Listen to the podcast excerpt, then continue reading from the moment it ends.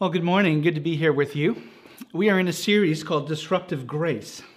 And the idea that we're interested in considering is the possibility that disruptions in our lives, like pretty much all of 2020, um, and what's shaping up to perhaps be a good portion of 2021, that these disruptions might actually be a gracious gift. Now, this, of course, is only possible when we recognize that our entire lives, disruptions and all, are in the hands of a good and tender and all powerful God, one who pursues us and pursues the best for us, even when we can't see it in the moment. So, we're looking at the stories of various men and women in Scripture uh, whose lives were absolutely upset by the flooding in of disruptive grace. Last week, I was blessed by Gijo's message, uh, his treatment of Gideon, uh, that mighty warrior that was hiding in a wine press so he wouldn't be captured by the Midianites. Um, and so here we are, mighty warrior, but nonetheless, after some uh, fair amount of, okay, a lot of coaxing, uh, Gideon was allowed to believe that the Lord was indeed with him. And to quote Gijo, even a clumsy obedience is still courageous obedience. And I love that because it's a very human, it's a very real description of, um, you know, uh, really an amazement and a disbelief that God would be able to use someone like him. I mean, you and I, uh, we also, we tend to think that God uses really special people to do his bidding. Um, but I think the lesson from last week's sermon is that our God especially uses real people to do his bidding. Real people, people like you, people like me. We don't walk on water. We don't mem- particularly mem- uh, we don't memorize scripture particularly well. We stumble when we pray when we speak. Um, we hide our faith, choosing to live it out in a wine press lest the hostile forces, you know, attack us. But people like you and me, that kind of real people are the ones that he chooses. God chooses, he calls, and he gives the honor and the joy of being used by him. And this, this happens when we encounter God's grace. Sometimes it's in an abrupt and dramatic manner, uh, but sometimes it's a slow but unmistakable dawning. This morning's sermon is entitled Hail Mary. Now, to be clear, we're not talking about um, significant football plays, um, long passes with lots of time to seek intercession. Uh, it's, Hail Mary is also not a reference to uh, how much time I spent in preparing this sermon. Um, no, we're going to be looking at Mary, uh, the mother of Jesus, um, and we're going to be looking in that beautiful passage when the angel Gabriel announced that Mary was going to give birth to the Son of God. So let's go ahead and read the passage. We'll be reading it in Luke chapter 1, verses uh, 26 through 38. The birth of Jesus foretold. In the sixth month of Elizabeth's pregnancy, God sent the angel Gabriel to Nazareth, a town in Galilee, to a virgin pledged to be married to a man named Joseph a descendant of David. The virgin's name was Mary. The angel went to her and said, Greetings, you who are highly favored. The Lord is with you. Mary was greatly troubled at his words and wondered what kind of greeting this might be. But the angel said to her, Do not be afraid, Mary. You have found favor with God. You will conceive and give birth to a son, and you are to call him Jesus. He will be great and will be called the Son of the Most High. The Lord God will give him the throne of his father David, and he will reign over Jacob's descendants forever. His kingdom will never end. Well, how will this be? Mary asked the angel, since I am a virgin. The angel answered, The Holy Spirit will come on you, and the power of the Most High will overshadow you. So the Holy One to be born will be called the Son of God. Even Elizabeth, your relative, is going to have a child in her old age. And she who was said to be unable to conceive is in her sixth month. For no word from God will ever fail. I am the Lord's servant, Mary answered. May your word to me be fulfilled. Then the angel left her. Now, if you're looking for a person in the scriptures whose life experienced an encounter with God's grace that might be described as disruptive, this counts. Um, I'm going to call them three points of today's sermon, but really it's a trio of statements, um, which, when coupled together, gives us the primary movements through this passage. Basically, full of favor means full of disruption. So don't be surprised, then rejoice and glorify the Lord. Full of favor means full of disruption. I'll actually be spending the bulk of my time here. So expect to be surprised and then rejoice and glorify the Lord. Okay, what, I mean, what do I mean when I say full of favor means full of disruption? The angel Gabriel shows up and says to Mary, Greetings, you who are highly favored. Many of you will recognize this phrase as a part of the Rosary Prayer, which begins with Hail Mary, full of grace. Then NIV uses the word greetings um, or hail in the Hail Mary as it's an exclamatory greeting. It's, um, it's a hey, hello, blessings upon you, we are glad to see you sort of a thing. Uh, it's a word that's used when implying a wish for happiness for the person being um, greeted, kind of like Hail Caesar. Um, so, hail, we wish your happiness. Mary, awesome, greetings. And Gabriel continues and says, You who are highly favored, or literally, you who have been shown great kindness, or even, quite literally, you who have been greatly graced. Greetings, Mary, you who have been greatly graced. Now, I don't know what you would have done in a moment like this, um, or how you would have handled it. Mary, likely just a teenager, was greeted and even blessed by this glowing creature, glory, um, who, if you didn't know better, you'd almost be tempted to worship because there's something just so good and right and otherworldly um, about this creature. This angel comes to you and says, You've been greatly graced. Hooray! Can you imagine that? The very next phrase that Gabriel offers is, The Lord is with you. The Lord is with you. Now, if you're a good Jewish girl and you know the scriptures and the story of God at work through his people, when, when do you hear that phrase, the Lord is with you? And when you hear it, when, what do you think of when an angel says to you, The Lord is with you? The Lord is with you, O valiant warrior. This is just exactly what we are talking about last week with Gideon. And so when this angel shows up before Mary and says, The Lord is with you, she may very well be thinking to herself, O M Y, oh my Yahweh, this is what happened to Gideon. Is this what is happening to me? We'll find that Mary, in realizing what's happening here and the greeting that she's receiving, suddenly is greatly troubled at his words. And I think this is where we see the disruption that comes, that comes uh, with grace. Think about it. Wait, what? Surely I'm not going to be useful to the God like to God like Gideon was. How could the Lord possibly use me to deliver salvation to his people? Or, wait, do I have to go somewhere? I've got plans to get married to this really great guy named Joseph. What mighty redemptive act might you be calling me to? I mean, we were planning on having a family and living happily ever after that you know, he may not be a dentist, but I'm going to have free carpentry for life. Uh, this isn't going to get disrupted, will it? I'd simply like to note here that being declared full of grace, having been highly graced, doesn't mean that your life will be without disruption. It certainly didn't turn out to be the case for Mary. I would suggest that being and having received lots of grace may actually mean that you will experience more disruption that you, than you might actually ever hope for. Verse 30 You have found favor with God. This is what the angel says. And again, the word favor is the same word as grace.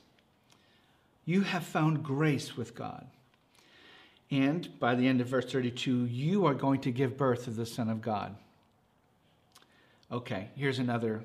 Uh, I don't know what Mary was thinking. It's not recorded in the scriptures, but I imagine. Wait, what? Are you you keep saying that I found favor with God. You say I've been greatly graced by the Lord, highly favored. That I'm going I I'm going to give birth to the Son of God? You know, an immaculate conception is going to be a difficult thing to explain to people. It's going to be a tough sell. It's scandalous. People will think I wasn't a good person. What will my family do? What will they say? What will the neighbors think or say? Will Joseph still love me? Will he understand? Will we still get married? Could we? Now, what will become of me? If what you're saying is true, what will become of me? How will I make a living as a social outcast? Who's going to take care of me in this highly patriarchal society? The scriptures say that Mary, in spite of being highly favored, having found favor with God, the scriptures say that Mary was greatly troubled. And I think we would be as well. Now, we don't know why, what Mary actually thought, but I don't think that these concerns would be too far fetched in terms of how she was thinking. I mean, I imagine these things in her response because it is so reassuringly human. It was so much like Gideon's response when he was told that the Lord was with you. None of these hopes, none of these longings, none of these desires that I've just imagined Mary to have, to think or you know to feel, is necessarily wrong at all. I believe they are okay. They are okay things to hope for and to long for and to desire. The problem, of course, is if we desire them more than we desire God. In his book, uh, A Life Without Lack, Dallas Willard writes about desire, about human desire. And he makes this interesting observation. He says that human desire is infinite by its nature, it cannot be satisfied.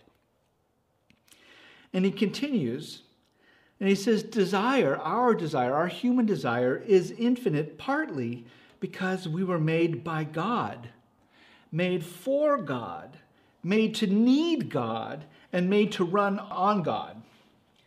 And we can only be satisfied by the one who is infinite, who is eternal, and able to supply all of our needs.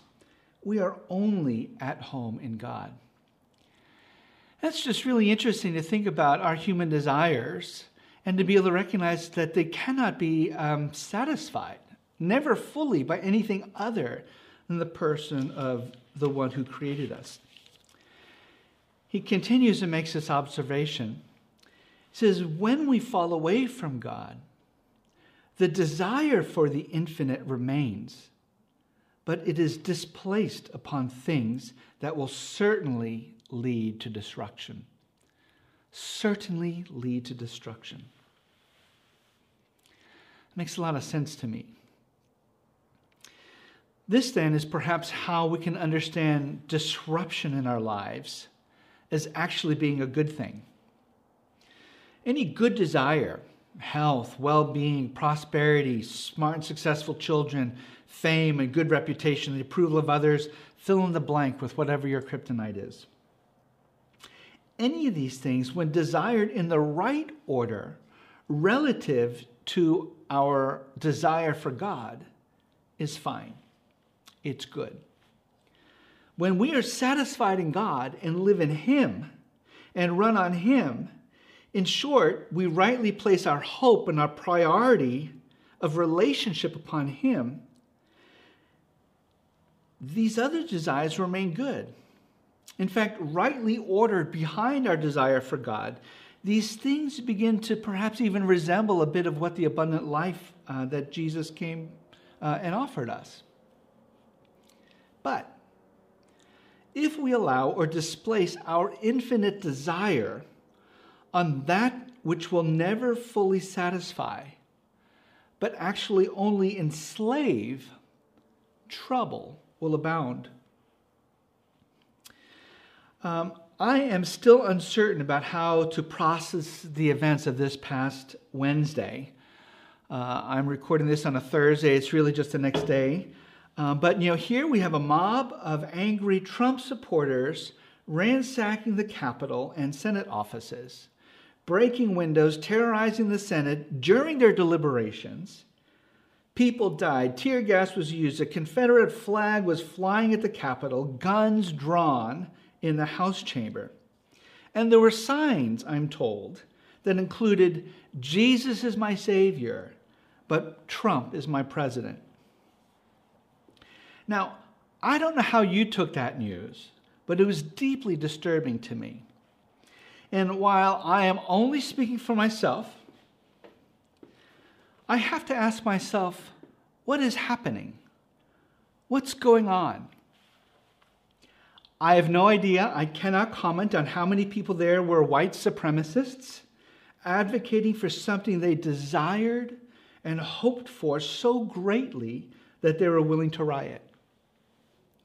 I can't comment on how many people believe that the reign of any American president should be more authoritative than the reign of Jesus of Nazareth. And I can't comment regarding the disordered love and devotion that some elected officials tasked with governing for the common good did not. I, I, can't really comment on that. But I will say what sat at the heart of all of that was displacing our infinite desire and placing it on a created thing or a political party or a person. And if you do that, it will certainly lead to destruction as it did. I was gathering with some pastors just trying to figure out how to process all of what we were seeing. And a quote by James K. Smith seemed to really capture what was going on, and I think fits in quite nicely with um, what I intend to communicate today. James K. Smith writes Our idolatries are less like conscious decisions to believe a falsehood and more like learned dispositions to hope in what will eventually disappoint. Our idolatries are not so much conscious decisions to believe something false, but rather our idolatries are learned dispositions to hope in what will disappoint. He continues to say our idolatries are not intellectual, they are affective, they're matters of the heart. They are instances of disordered love and devotion. Idolatry is caught more than it is taught. And so we practice our way into idolatries, absorbing them from the water in which we swim. Hence, our idolatries often reflect the ethos of our environments. Disordered love disordered devotion, placing our infinite desire upon something or someone other than God will lead to destruction.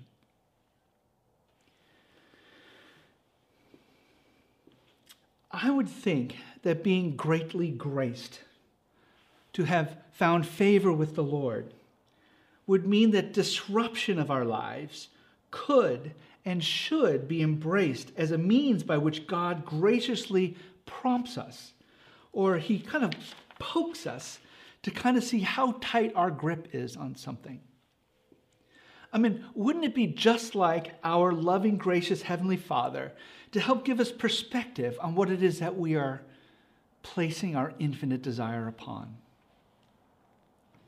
Wouldn't it be just like God to remind us that that is not the way of the abundant life?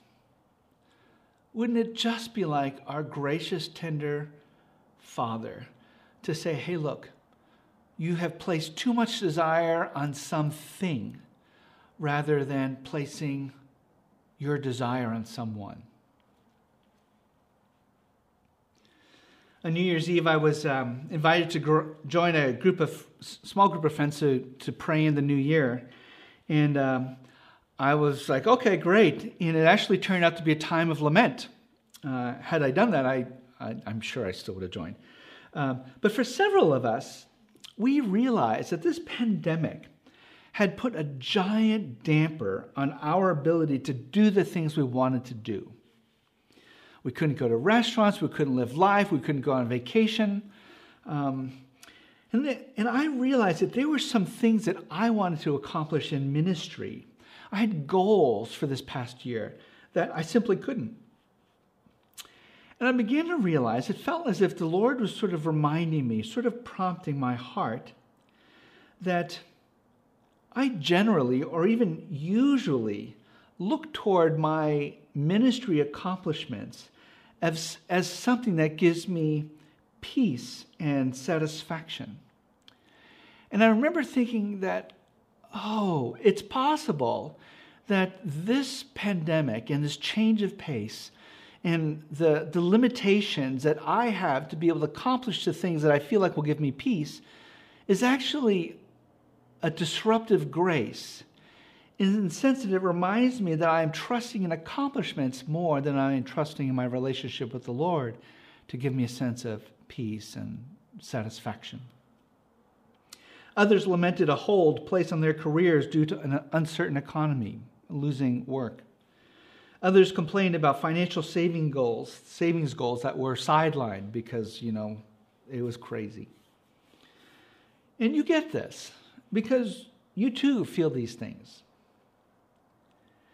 Is it possible that we who have also been greatly favored of the Lord and have been graced greatly, that we can look at disruption in our lives as a gift of the Lord? a gift that gives us awareness of what it is that we have desired or even over desired. It's a great time to sort of ask the question what discomfort do I feel? What is it that is behind my frustrations? What goals are being blocked and are they the right goals? More importantly, what is it that I desire or want that I'm being frustrated from receiving? And why is it that these things are more important for my sense of peace than knowing that I am in relationship with the God of the universe who calls me his beloved? Like Mary, we too have been highly favored. We too have been graced beyond imagination. And like Mary, we shouldn't be surprised if we begin to experience all kinds of disruption and dissonance. I actually think being full of grace, being graced greatly, having found favor with the Lord, actually means that we should expect a life full of disruptions. Full of grace means full of disruptions. That's the case I'm trying to make. And disruptions are good. The second phrase then is simply so expect to be surprised. You know, just briefly, um, we should be surprised. Verse 34 in this story, you, we find Mary asking, Well, how can this be since I'm a virgin? Surprise! Uh, I can't explain the biology. You know, I didn't have the courage to talk about the birds and the bees with, uh, with our kids. You know, praise God, we had girls. Um, and uh, even Gabriel, right? It's like, uh, well, you know, the Holy Spirit uh, overcome, take. Uh, and the Holy One to be born would be called the Son of God. That's why I read that. And, and, and Gabriel says, and in fact, just so you know that this is going to be true, Elizabeth will have a child in her old age. This is crazy stuff. Surprise. You know, um, we just came out of Christmas season, and so I just love the words of that song, Mary, Did You Know? Mary, did you know that your baby boy would save our sons and daughters. Did you have any idea that that would be the case? The child that you delivered is soon going to be delivering you. Your baby boy would give sight to the blind man and calm the storm with his hand. And did you know that when you kiss your little baby, you kiss the face of God? Surprise! It's crazy that, that God works in this way. You know, God rarely works in the ways that we expect. I mean, how could God use a valiant warrior hiding in a wine press? How does God use a poor teenage girl to deliver his people and bless the nations? Surprise. And this seems to be how God works. You see, through the work of this baby boy Jesus, we too have been greatly favored. It is by grace that we have been saved. It is by grace that we have been saved. Immense grace. And that we are saved from so much more than the penalty of our sins. Absolutely true. But we have also been saved from our own devices here on earth. By God's grace, we get disrupted. We get disrupted in our idea of who it is that God uses. Yes, poor teenage girls, fearful, valiant warriors, stay at home parents, school teachers, grandparents. God uses us, those who have been greatly graced. Well, other things that get disrupted includes our idea of whether or not we personally have any place in God's redemptive purposes in the world. Oh, yes. Be ready to be surprised on how God can use you when we rightly have our desires in the right order. And God likes to disrupt our nice, orderly categories of how He's supposed to work. Oh, if we've learned anything by now, is God can use anything. And while I wouldn't wish it upon any democracy, God can even use an insurrection at the Capitol to remind people that, yes, this is how far, how far things will go when we misplace our infinite desires upon something rather than someone, God. Full of grace means full of disruptions. Be ready to be surprised, and then rejoice and glorify the Lord. How did Mary respond? I mean, I can imagine an entire spectrum of responses, right? Here's Gabriel saying, Hey, you're going to have, the, you're gonna have the, the child of God, the Son of God. I can see a range of responses from, okay, to, okay. She may have had a lot of things that she hoped for, longed for, was looking forward to. But her response, verse 38 I am the Lord's servant.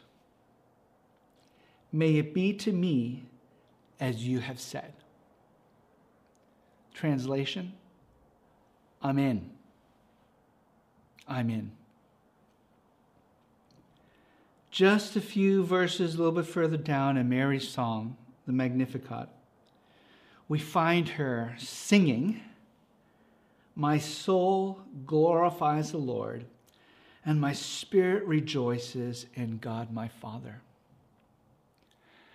I really think that much of Mary's experience as a surprised, poor teenager regarding what God might do, how my God might do it, um, is not that far from the type of experiences that we might experience. We too have been greatly graced. We too have found favor with the Lord. And the question then becomes how am I willing to be surprised by how the Lord might want to use me? And the hope would be that we are able to cultivate the kind of relationship and place our desire upon Him in such ways that when that question comes before us, we find ourselves saying, as Mary did, I'm the Lord's servant. May it be to me as you have said. I'm in. Let's pray. Heavenly Father, it is a complicated and confusing world. It is full of disruptions. It is full of craziness that we absolutely cannot make sense of. We often can't. And yet, Lord, we know that in the hands of a good and sovereign God,